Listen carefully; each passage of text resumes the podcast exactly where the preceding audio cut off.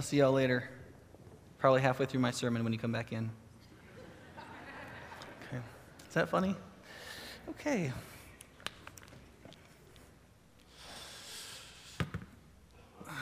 If you have a Bible, and you have one because there's one in your pew with you, open it to Mark chapter 6. I'm going to read the whole chapter, so you're going to want to open your Bible. It's 56 verses, it's going to be half my sermon. Well, that's not true, and you know it, don't you? If you have a Pew Bible, it's 1560 is the page number. If you have an iPhone, it's a. Just kidding. Yeah, I found out this week Verizon's getting the iPhone, so yeah, I'm still not going to get one. Just kidding. I'm just stubborn. Okay, um, Mark chapter 6. Jesus left there and went to his hometown accompanied by his disciples. When the Sabbath came, he began to teach in the synagogue, and many who heard him were amazed. Where did this man get these things? They asked. What's this wisdom that he's been given, that's been given him, that he even does miracles? Isn't this the carpenter? Isn't this Mary's son? And the brother of James, Joseph, Judas, and Simon? Aren't his sisters here with us? And they took offense at him. Jesus said to, said, said to them, only in his hometown, among his relatives, and in his own house is a prophet without honor. He could not do any miracles there except lay his hands on a few sick people and heal them. And he was amazed at their lack of faith. Then Jesus went around teaching from village to village. Calling the twelve to him, he sent them out two by two and gave them authority over evil spirits. These were his instructions Take nothing for your journey except a staff, no bread, no bag, no money in your belts Wear sandals, but no extra tunic. Wherever you enter a house, stay there until you leave that town. And if any place will not welcome you or listen to you, shake the dust off your feet as you leave as a testimony against them. They went out and preached that people should repent. They drove out many demons and anointed many people, sick people with oil and healed them. King Herod heard about this for Jesus' name had become well known. And some were saying, John the Baptist has been raised from the dead, and that's why miraculous powers are at work with him. Others said, He's Elijah. And still others claimed, He is a prophet like one of the prophets of long ago. But when Herod heard this, he said, John, the man I beheaded, has been raised from the dead. For Herod himself had given orders to have John arrested, and he had him bound and put in prison. He did this because of Herodias, his, bro- his brother Philip's wife, whom he had married for John had been saying to Herod, It's not lawful for you to have your brother's wife. So Herod's Herod, I'm sorry, so Herodias nursed a grudge against John and wanted to kill him. But she was not able to she was not able to because Herod feared John and protected him, knowing him to be a righteous and holy man. When Herod heard that John when Herod heard John, he was greatly puzzled, yet he liked to listen to him. Finally, the opportune time came, and on his birthday, Herod gave a banquet for his high officials and military commanders and the leading men of Galilee. And when the daughter of Herodias came in and danced, she pleased Herod and his dinner guests. So the king said to the girl, Ask me for anything you want, and I'll give it to you. And he promised her with an oath, Whatever you ask, I will give you up to half my kingdom. She went out and said to her mother, What shall I ask for? The head of John the Baptist, she answered. At once the girl hurried into the king with the request I want you to give me right now the head of John the Baptist on a platter. The king was greatly distressed, but because of his oaths and his dinner guests, he did not want to refuse her, so he immediately sent an executioner with orders to bring John's head. The man went, beheaded John in prison, and brought back his head on a platter. He presented it to the girl, and she gave it to her mother. On hearing this, John's disciples came and took his body and laid it in a tomb. The apostles gathered around Jesus and reported him all they had done and taught. Then, because so many people were coming and going that they did not even have a chance to eat, he said to them, Come with me by yourselves to a quiet place and get some rest. So they went away and by themselves in a boat to a solitary place. But many who saw them leaving recognized them and ran on foot from all the towns and got there ahead of them. And when Jesus landed and saw a large crowd, he had compassion on them because they were like sheep without a shepherd. So he began teaching them many things. By the time it was by this time it was late in the day, so his disciples came to him. This is a remote place, they said, and it's already very late. Send the people away so that they can go to the surrounding countryside and villages and buy themselves something to eat. But he answered, You give them something to eat. They said to him, That would take eight months of a man's wages. Are we to go and spend that much on bread and give it to them to eat? How many loaves do you have? He asked. Go and see. When they found out they had, they said, Five and two fish. And then Jesus directed them to have all the people sit down in groups on the green grass. So they sat down in groups of hundreds and fifties. And taking the five loaves and the two fish, and looking up to heaven, he gave thanks and broke the loaves. Then he gave them to his disciples and set, bef- set them before the people. He also divided the two fish among them all, and they all ate and were satisfied. And the disciples picked up twelve basketfuls of broken pieces of bread and fish. And the number of men who had eaten were about 5,000. Immediately, Jesus made his disciples get into the boat and go ahead of him to Bethsaida, where he dismissed, while he dismissed the crowd. After leaving them, he went up to the mountainside to pray. And when evening came, the boat was in the middle of the lake and he was alone on land. He saw the disciples straining at the oars because the wind was against them. And about the fourth watch of the night, he went out to them, walking on the lake. He was about to pass them by, but when he saw, they saw him walking on the lake, they thought he was a ghost, and they cried out because they all saw him and were terrified. And immediately he spoke to them and said, Take courage, it is I, don't be afraid. Then he climbed into the boat with them, and the wind died down, and they were completely amazed for they had not understood about the loaves. Their hearts were hardened. And when they had crossed over, they landed at the Gennesaret and anchored there. And as soon as they got out of the boat, the people recognized Jesus. They ran through the whole region and carried the sick on mats wherever they, for wherever they heard he was. And wherever he went, into the town, villages, towns, or countryside, they placed the sick in the marketplaces. They begged him to let them touch even the edge of his cloak. And all who touched him were healed the word of the Lord. You know, there's an old Presbyterian manual from the late part of the 1800s that said that you couldn't have an official church service unless at least one full chapter of Scripture was read. Right? But that seems long to us, doesn't it? That's probably because it was a long chapter, but um, it's just, it's amazing how times change. Okay, that's kind of a long chapter, right? How am I going to preach one sermon on that long chapter? Well, Here's how I think the theme of that whole passage is hard heartedness. You just find that coming up a number of times in that passage. You find it in, in Nazareth, you fi- find it in Herod Antipas, and you find it in the disciples, right? Let's see what we're doing for these guys.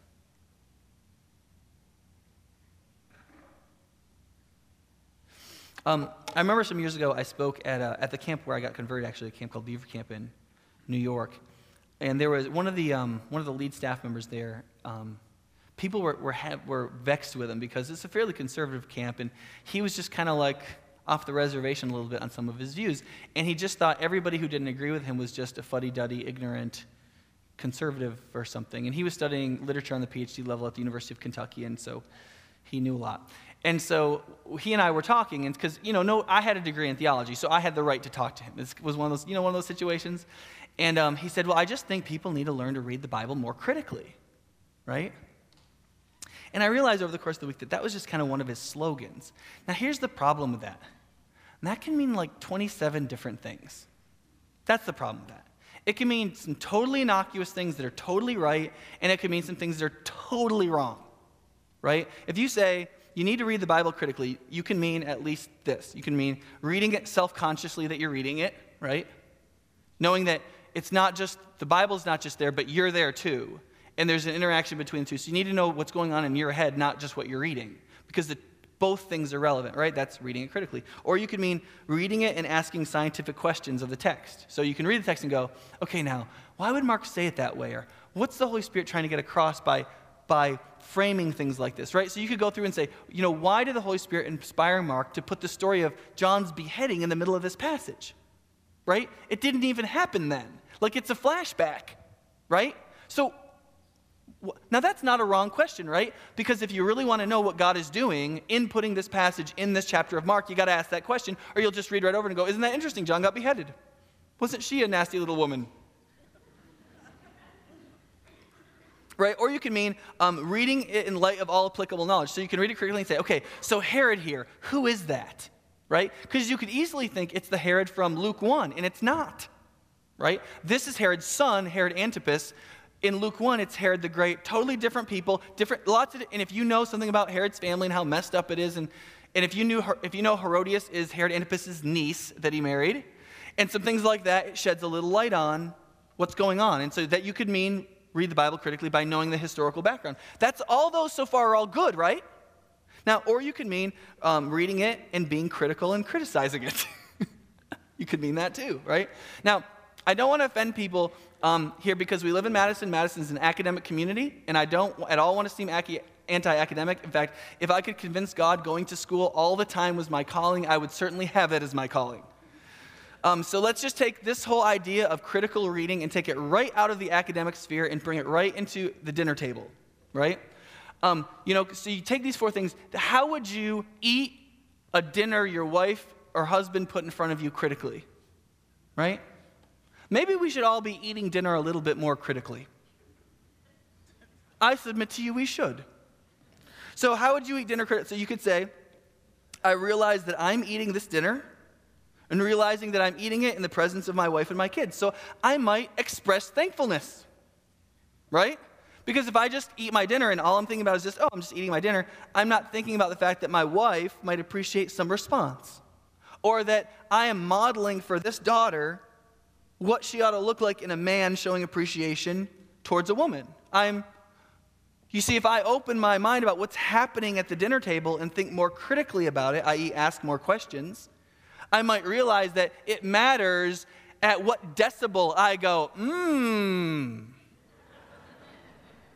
This, you can't get food like this at a restaurant, right? Or I could mean asking questions. I could say, wow, baby, this is great. Is that paprika in the sauce? Hmm. Right? I, can ask specific questions, or I could, I could bring in all available knowledge. Like I can take a bite of the soup, and in my head, I can be thinking, okay, the soup has eight ingredients. It tastes like a boiled base. That's five ingredients that needed to be chopped down in the, in the soup base boiled. That's a minimum of 113 minutes just to make this. So this should affect my level of appreciation. Baby, this is awesome! you slaved! You slaved for us. Right? Or I could eat my dinner critically and say, Didn't we have this last week? Except it was less salty then right?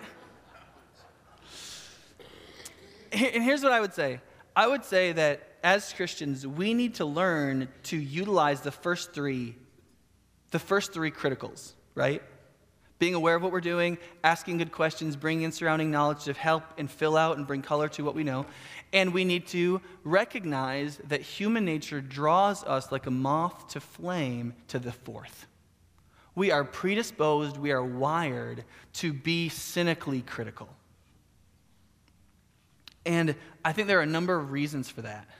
So here's, here's what I want to argue from Mark 6 to you today is that critical cynicism, the bad kind of critical, is a defense mechanism that conceals the truth, brings ruin, and inhibits faith. I put it in that order because that's the order of the text. Conceals the truth is Nazareth, brings ruin is Herod, and inhibits faith is the disciples. Okay? Critical cynicism is a defense mechanism because when we get really cynical and critical about things, it's a defense mechanism. We, we, as long as we're criticizing something who's, who's in control, we are, right? As long as you're the critic, you're in control. And nothing can fool with what you've got going. You've got, your shields are up. And what comes through again and again and again in Mark's gospel is that the issue is not a lack of evidence in Jesus' greatness, but a presence of critical cynicism in the people he's ministering to. That still might be true.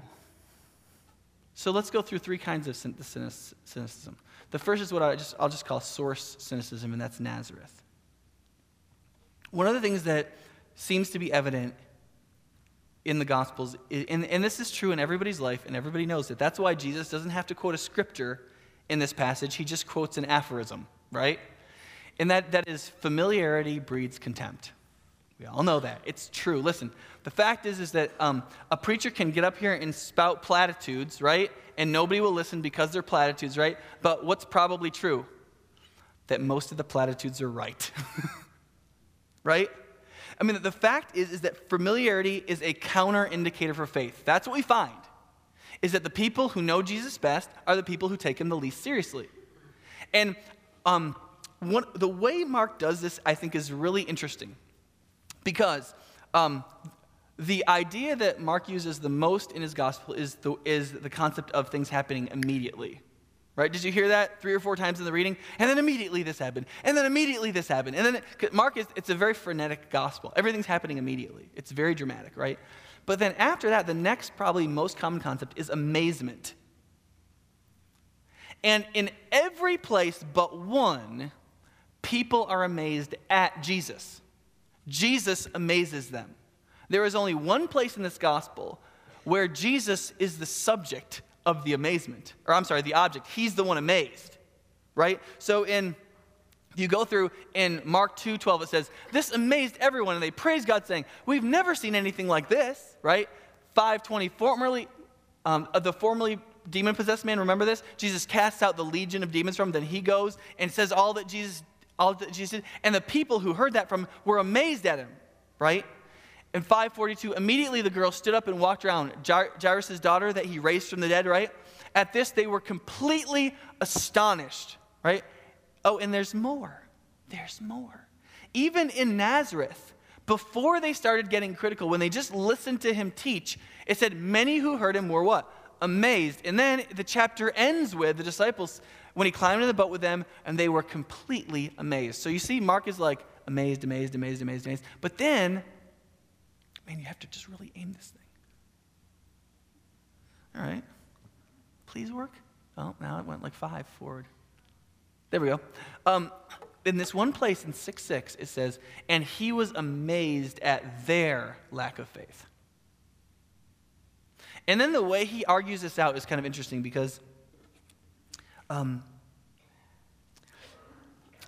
in, in the passage there, if you look at it, it says they were amazed at Jesus. And then there's a series of three or four questions. And then it's like they took offense at him. And you're like, wait a second, I just thought they were amazed. And already they're taking offense at him. But now think about this. They're, they're listening to Jesus and they're like, man, this guy, where did he get such wisdom and such, you know, stuff? That's, this is cool. I mean, he's the, like the carpenter. Wait a second he's a carpenter. Like, you know, can you, you, can like see them start to go, oh, and then, and then they go, oh, he's Mary's son. Now, look in the Bible for anywhere where anybody is referred to as the son of a mother. That never happens. Never happens. Now, it's probable that Joseph has died at this point, right? Um, and this is why he's never mentioned anywhere, right? But, um, but remember, Nazareth is the place where Mary became mysteriously pregnant before she got married. So, by referring to Jesus as the son of Mary, it's a sense like, wait, wait a second, he's like, he's like the bastard kid of the village. So, you see, they're listening to him, and he sounds wise, and he's, he, where does he get this wisdom from? And he's healed people, and he's amazing, and wait, and he's a carpenter. Wait, he's a carpenter. And he's the product of his mom getting knocked up. And we, his whole family's here. We know them. They're not remarkable. And they start considering the source and they go, We're not listening to this guy. Right? Now, the reason I think that that kind of source cynicism is important is because I think it's really common. Um, for example, people refer to, Christ, to um, the United States as a, in Europe, as a progressively post Christian culture. Have you ever heard that? A post Christian culture, meaning we're over Christianity. Now, post Christian can mean two things in practicality. It can mean one, people who have progressed sociologically beyond the message of Christianity, right? Well, paganism was so primitive, and then Christianity was a step in the right direction. But now that the Enlightenment has happened, and we have science and technology and iPhones and chain restaurants, we don't need that stuff anymore, right? Now, that's one thing it can mean, right? Another thing it can mean is this people who think they know the Christian message but don't but they're all the harder of heart because of it. Um, what I have found from talking to people about Jesus in the UK, the few times I've been there, and talking to people here, mostly in our cities and more secular areas, what I find is, is I have never met a people more ignorant of Christianity. Um, I talk to people now, I've talked to people in the city of Madison, of course, I've talked to them a number of places in the country, in California and Florida and New York, and I run into these people who are vociferously against Christianity. They know that they are against Christianity, and, but they cannot answer the most elementary question about Christianity. And you ask them what a testament is and the argument of any passage of the Bible or if they say the Bible's full of contradictions, that you ask them just to show you one, or if you ask them about the evidence in relation to it, they don't they don't in fact 20 years ago, if you talk to a good secularist, they could mount a pretty decent argument about why the resurrection didn't happen. You won't find that now. You walk down to the UW, you talk to some, somebody like 25 who just knows they don't want to be a Christian, you ask them some, some questions, it, they're not evidential at all. And, and here's the thing it's, post Christian ends up meaning in Europe and America um, I know I don't want to be one.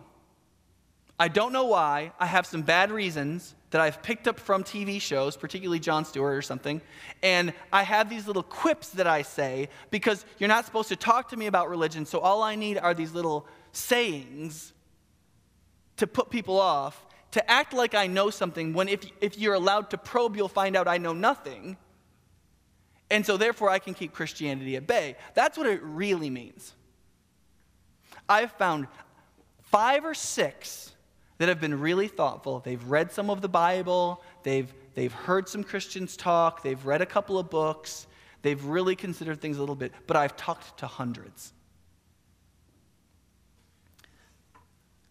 Um, because the reality is, and because you know, you, you, and, and, and here, one of the reasons why you know this is source cynicism is because these, the reasons that they'll actually use are beneath them. These are really smart people, okay? Most these are, these are people who are smarter than me, right? That I sit down with, and they give me reasons for why Jesus isn't the way, the truth, and the life that are beneath them. That in any other area of their knowledge, they would never use. They would never be caught dead pumping out one of these reasons for anything other than why they don't want to be a Christian. You know, they'll come out and they'll be like, well, you know, Christianity's done a lot of awful things in the world, so it can't be true. Well, Awful things have been done in the name of every idea in the history of the world. Should you therefore believe nothing? Or the common denominator in every piece of moral evil that's been done in the world is human beings. But I have never seen a generation that believes more in human beings. Like, it's okay if you don't want to believe in Christianity because Christianity has done evil, but you better believe less in humans. That's all I'm saying. If evil has made a cynic out of you, you've got to be cynical about everything. You can't believe in anything because human beings have created the reason for cynicism in everything. But nobody does that. Everybody believes in themselves. But it, what it shows is, is that we don't like the source. Now, listen, that's just as true of us. It's just as true of us. It's just mutated a little differently. Right? We'll come in and, and um, how many, I mean, I just cannot tell you how judgmental I am of preachers, okay? I am so judgmental of preachers or of people telling me anything. Um, and blowing off what God wants to tell you or me because of who's delivering or the way they're delivering or the generation they're in that's delivering or the you name it is something we allow ourselves to make an excuse constantly. Constantly. Because the person is not in our family or in our family, or because they're our spouse, or because they're not our spouse, or because they're our kid and it's embarrassing, or because the, the person delivering it's our parent, or because of whatever, right? And listen, friends, we need to get this straight because there is no human source of God's truth more despisable than me. and listen, I'm the delivery tool for the, you know, foreseeable future for y'all. so, I mean, we, we've got to face the fact that we cannot allow the weakness that God has providentially chosen to use in the means of the delivery of his message as a reason for blowing it off. Because even when he revealed himself in all his grace and truth and confirmed the covenant and con- conceal his plan, con- you know, revealed his plan in history and showed how all things true would come to pass, he did it in this human being that was despisable by his own family. We're just going to have to get over it. And you will have a hundred fantastic reasons to not listen attentively to whoever stands here for the next 10 years. Me, guest preachers, other pastors, any, anybody. You'll always have some reason to be like, well, he's too young, or he's too silly, or he's too, or, or whatever. You cannot, don't be a Nazarite. Right? Don't be a Nazarite. Overlook the reason you choose to despise something and listen for what God has to tell you. There's this passage in Screwtape Letters where Lewis says it this way. Remember, this is the voice of a demon trying to teach another demon how people get away, keep people away from God. This is what he says. He said, "If a man can't be cured of church going, the next, next best thing is to send him all over the neighborhood looking for the church that suits him, until he becomes a taster or connoisseur of churches." The search for a suitable church makes the man a critic, while the enemy, God, wants him to be a pupil. You see, because there has been a diversification of entrepreneurial churches in America, what that has done is it's allowed the church to not decline like it has in Europe. The major reason why 2% of Europeans go to church and 36 or something percent of Americans go to church is not because Europeans are more technologically and intellectually advanced than us. That was a secularization thesis. It's been debunked for about 10, 10 12 years now. The reason is, is that the European church was non entrepreneurial, it was a state church, it drew mediocrity.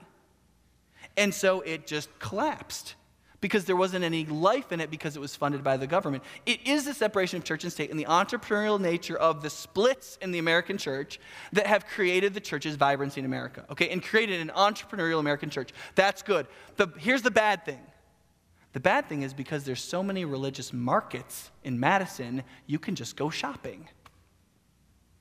That's the negative consequence to the positive historical reality of the church in America. What that means is, now listen, the fact that there are multiple churches in Madison is not necessarily a bad thing, or that you might go to another one or have come here from another one isn't necessarily a bad thing. The bad thing is you could think that because that has to happen, that you therefore should sit in judgment on what's happening, which is false.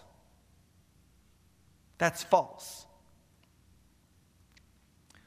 There's a certain amount of critical nature you have to have in choosing a church.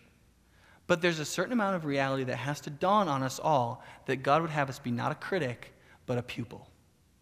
So that you could come and you can hear a fairly disorganized, pretty mediocre sermon by somebody who delivers in a Mickey Mouse squeaky voice and still hear, in the middle of all these cliches, truths that breed life.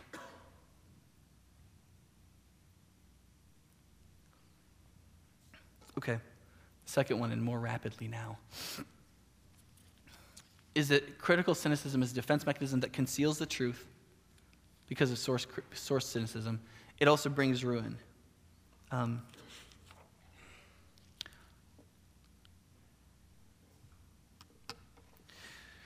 the Herod episode in this chapter is really kind of interesting because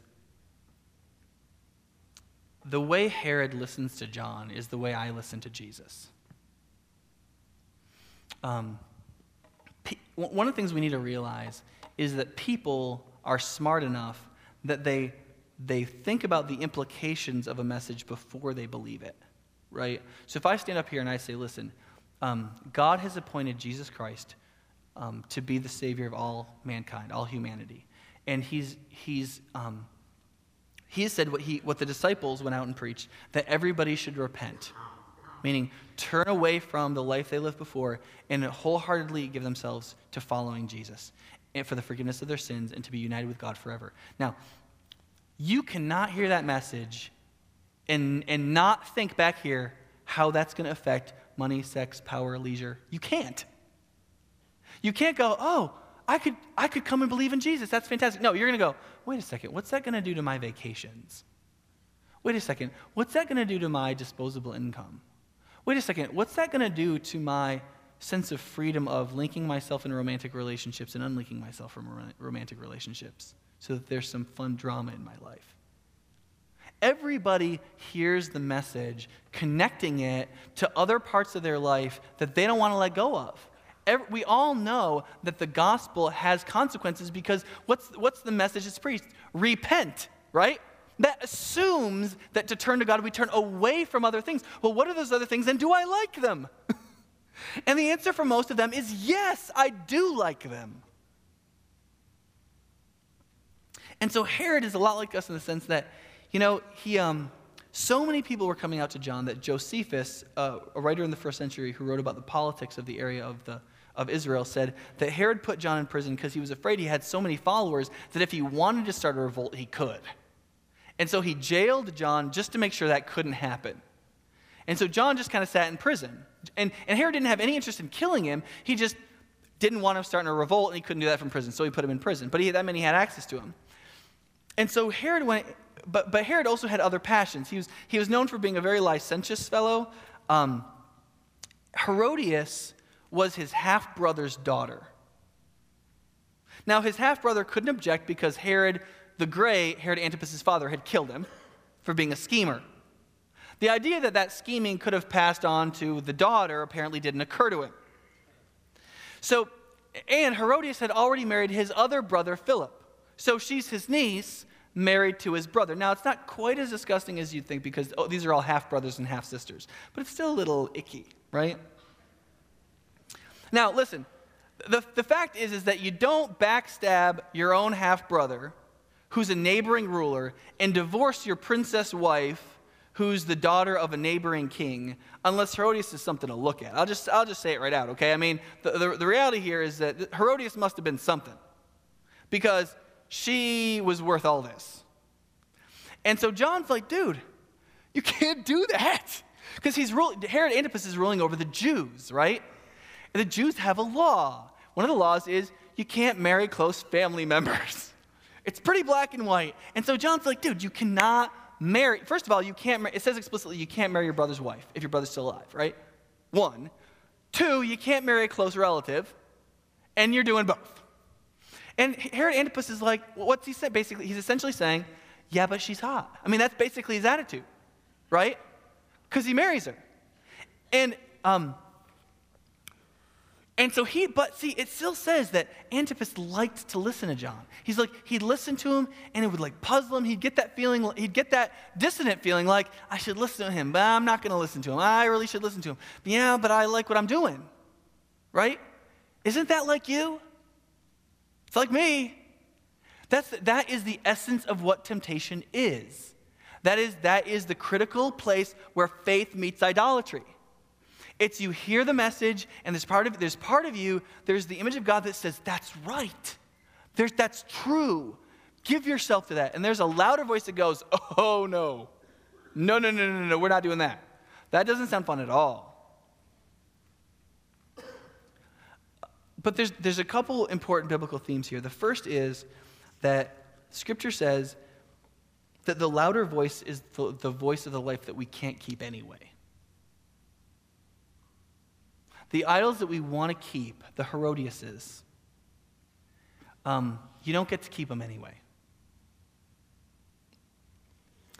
And for example, you know what, you know what went down with all this? Here's, what, here's, here's how this all went down. To marry Herodias, Herod Antipas divorced his wife. Well, his wife happened to be the princess of the neighboring Nabatean, king, Nabatean kingdom. Well, guess what daddy decided? I'm going to go kill that guy. That's what daddy decided. So he got his army together and came and declared war on Herod Antipas. Well, Herod Antipas went out to fight and lost. He got his clock cleaned. Now, meanwhile, sweet little Herodias had a brother named Agrippa. Agrippa was in Rome because he fled when his daddy was killed. Right? Apparently, Herodias was pretty enough that nobody's going to behead her, but Agrippa decided to get out of town.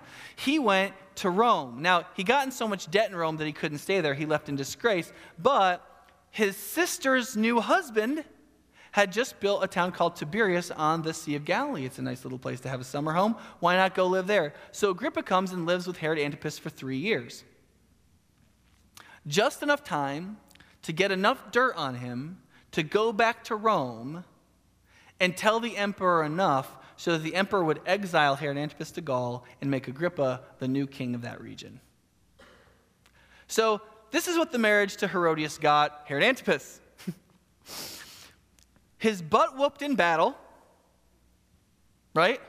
Nothing but practical troubles, and then a lifetime of exile when his new wife, who was a, probably a sweet woman's little brother who was a schemer, got him exiled to modern day France, which didn't have crepes yet. And and, and then had to live out the rest of his days knowing that, that squeaky little jerk was ruling his country in the city he built on the Sea of Galilee with all the sun and the nice breezes and the servants and the women. You don't get to keep that life anyway. The, the, what the Bible says over and over again of the work of devils is they will take the good, the true, and the beautiful from you, and over time give you nothing in return. And the other is, is that if, if you make that turn, if you choose to behead the voice of John for the pleasures of Herodias, what ends up happening is you lose your capacity to really enjoy things because here's the reality nothing in and of itself keeps us happy for long. Something has to energize it, some kind of drama. And that drama can either come from the redemptive drama of God working in the world or the crazy, senseless drama we create when we have nothing bigger than ourselves, which is what screws up our lives. It's one of the reasons why one of the most important things to do with a teenager is get them hooked into Jesus drama because then they have all then they have automatic drama in their lives. They don't have to make a bunch of it. I mean, that's one of the things, that's one of the things that, see, when I was a teenager, I thought it was really exciting. And now, as a, like a semi grown up, I think it's boring. I would never want to be a teenager again because all the drama was self created. And so I was like, this is so boring. I mean, you, you have to create all this drama so that you can feel interesting? Like, let's go save some kids' lives in another country. Let's go teach some kid how to read so he can have a better life. Let's, let's, let's learn how to like be good in our, to our family members so there would be love and peace. Like, let's do something objectively meaningful than, rather than just subjectively drama creating, right? I don't know if I would have paid attention to that if I was 15 and somebody said that to me. But one of the things um, that comes from this is the fact that our ability to take pleasure in the things we choose over God dull because there's nothing to infuse life into them. Um, one of the things Lewis said about this was, you know, one of the reasons why there is this passion in coming home and embracing your wife is because you had to be gone for something more important than the embrace. You see, um, for, example, a romantic makeup can happen because you are an idiot, right? Or a romantic um, um, makeup can happen because you had to leave the country for a month for some important work. It's the same dynamic. So, um, you know, when I go to India for a couple weeks and I come home, I really want to see my wife, right? And the our you know that encounter of coming back and seeing her again is is spiked emotionally. Like it's, it's, it's great. My ability to appreciate that moment has been dramatized dramatically because I went off and did some work that was more important than me being home. But then I was released from that work when it was done, and I came home and I could see her. And, and it's essentially the same emotional dynamic than if we get in this big fight because we're both idiots, and then we finally decide that we should say we're sorry and we come back together. See, both were drama. Both were drama. One was created by sin, the other was created by something good. And so, so you see, if, if you reject John's voice and you go this other way, what ends up happening is you, you, you feed on this. You either create this other drama or your pleasures deaden. Those are your only two other choices. That's how human psychology was designed. So either you choose to destroy yourself because you have to generate drama to bring life back into the pleasures, but the drama ends up destroying the structures of the pleasures, or the pleasures themselves just drop and drop and drop. This is how, um, this is how Lewis says it uh, in the Screwtape Letters. He says, um, after a while, meaning, so for a while when you tempt somebody, to, you tempt them away from Jesus, you gotta, you gotta do fun things with them. You gotta, you gotta direct them to some pleasure or whatever. But he says, after a while, you won't have to do that anymore because they'll just be escaping. He says, You'll no longer need a good book, which he really likes to keep him from his prayers or his work or his sleep. A column of advertisements in yesterday's paper will do. You can make him waste his time not only in conversations he enjoys with people whom he likes, but in conversations with people he cares nothing about and on subjects with, which bore him. You could make him do nothing at all for long periods. You could keep him up late at night, not partying, but staring at a flickering television in a cold room. All the healthy and outgoing activities which we want him to avoid can be inhibited, and nothing given in return, so that at last he may say, as one of my own patients said on his arrival down here, I now see that I spent most of my life doing neither what I ought nor what I liked.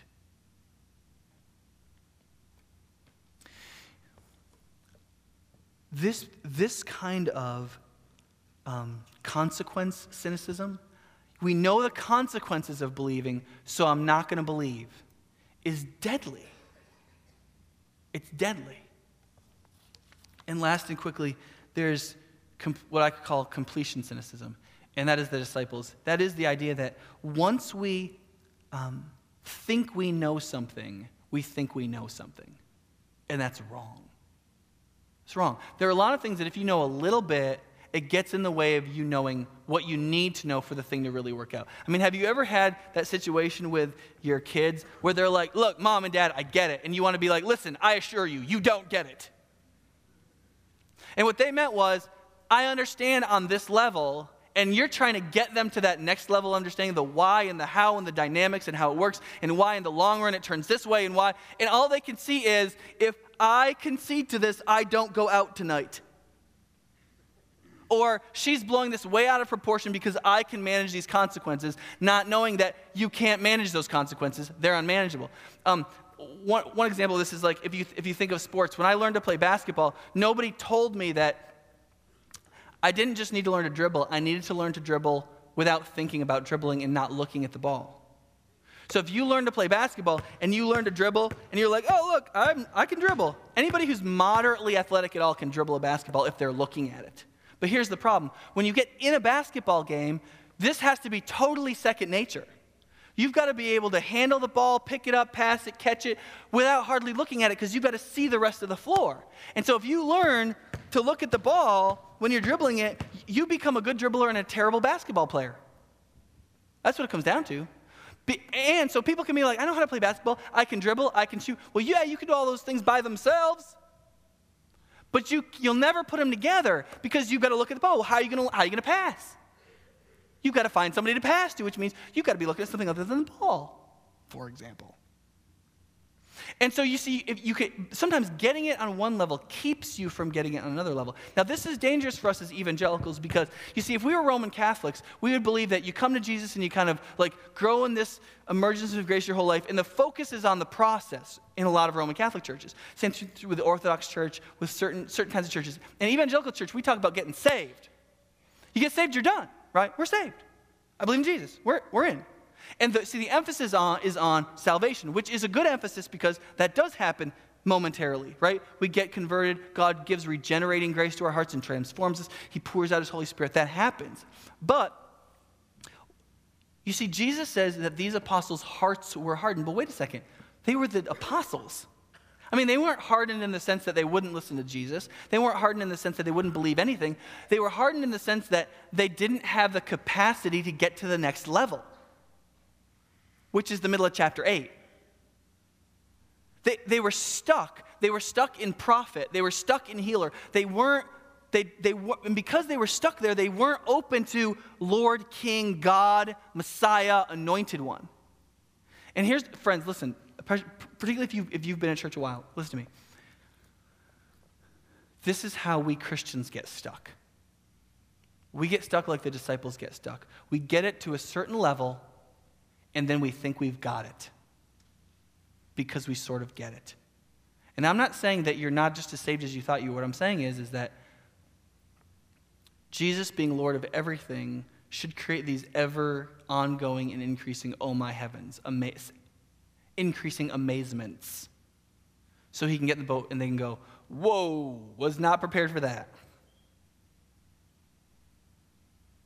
And our completion cynicism, our idea that we, well, we've already got it can make us cynical of all the things Jesus has left to do in us. And so this essentially comes down to what I call the young mother verse in this passage. And that's where Jesus tries to get away with his disciples, and what happens? They don't even get to eat. I mean, modern preachers make a lot about this whole idea that um, you know, Jesus took his disciples away and they rested, and so it's good for you to have me time, isn't it? You got to rest. Well, that's not what happens here. Jesus tries to take his disciples away from me time, but what happens? The same thing when a mother of three kids tries to put their kids down for a nap all at the same time and have some devotions. Same thing. Somebody's up, right? And all these people show up. They don't get any time away, they don't even get to eat. Jesus' rest is after he deals with the crowd, he goes and prays all night and then walks across the Sea of Galilee till he gets in the boat. That's not rest, buddy. And the reason for that is because he says this. He, he, he saw them, and it said he, com, he had compassion on them because they were like sheep without a shepherd. And that's the Jesus promise of this whole passage is that if, if we will come to Jesus and allow ourselves to be opened from, um, from source cynicism or, um, or the complete, or these different kinds of cynicism, Herod's type of cynicism and, and um, the disciples' kind, Jesus will shepherd us into a new amazement. And listen, it is a painful psychological process. It'll, it'll throw us to move away from our cynicisms and towards Jesus as a pupil. But you just, at the end of the day, got to ask yourself are you willing to walk away from your cynical heart toward Jesus as the good shepherd who has compassion on you so that you can enter a new amazement? It's a fundamental question of Mark 6 for 2011. Let's pray. Father, we pray that you would. Um, you would be our king and shepherd. We pray that you would release us from these places in our hearts and these, these cynical um, these cynical ideas that we have, these, uh, these reasons that are logically beneath us that we use sometimes to shield parts of our lives or parts of our hearts or our whole selves from you, Father. I pray that for everybody here, that we would at another level in a new way open up to you as our shepherd, to follow you with our whole hearts, seek to be your pupil and not just a critic of your church. And Father, would you re amaze us?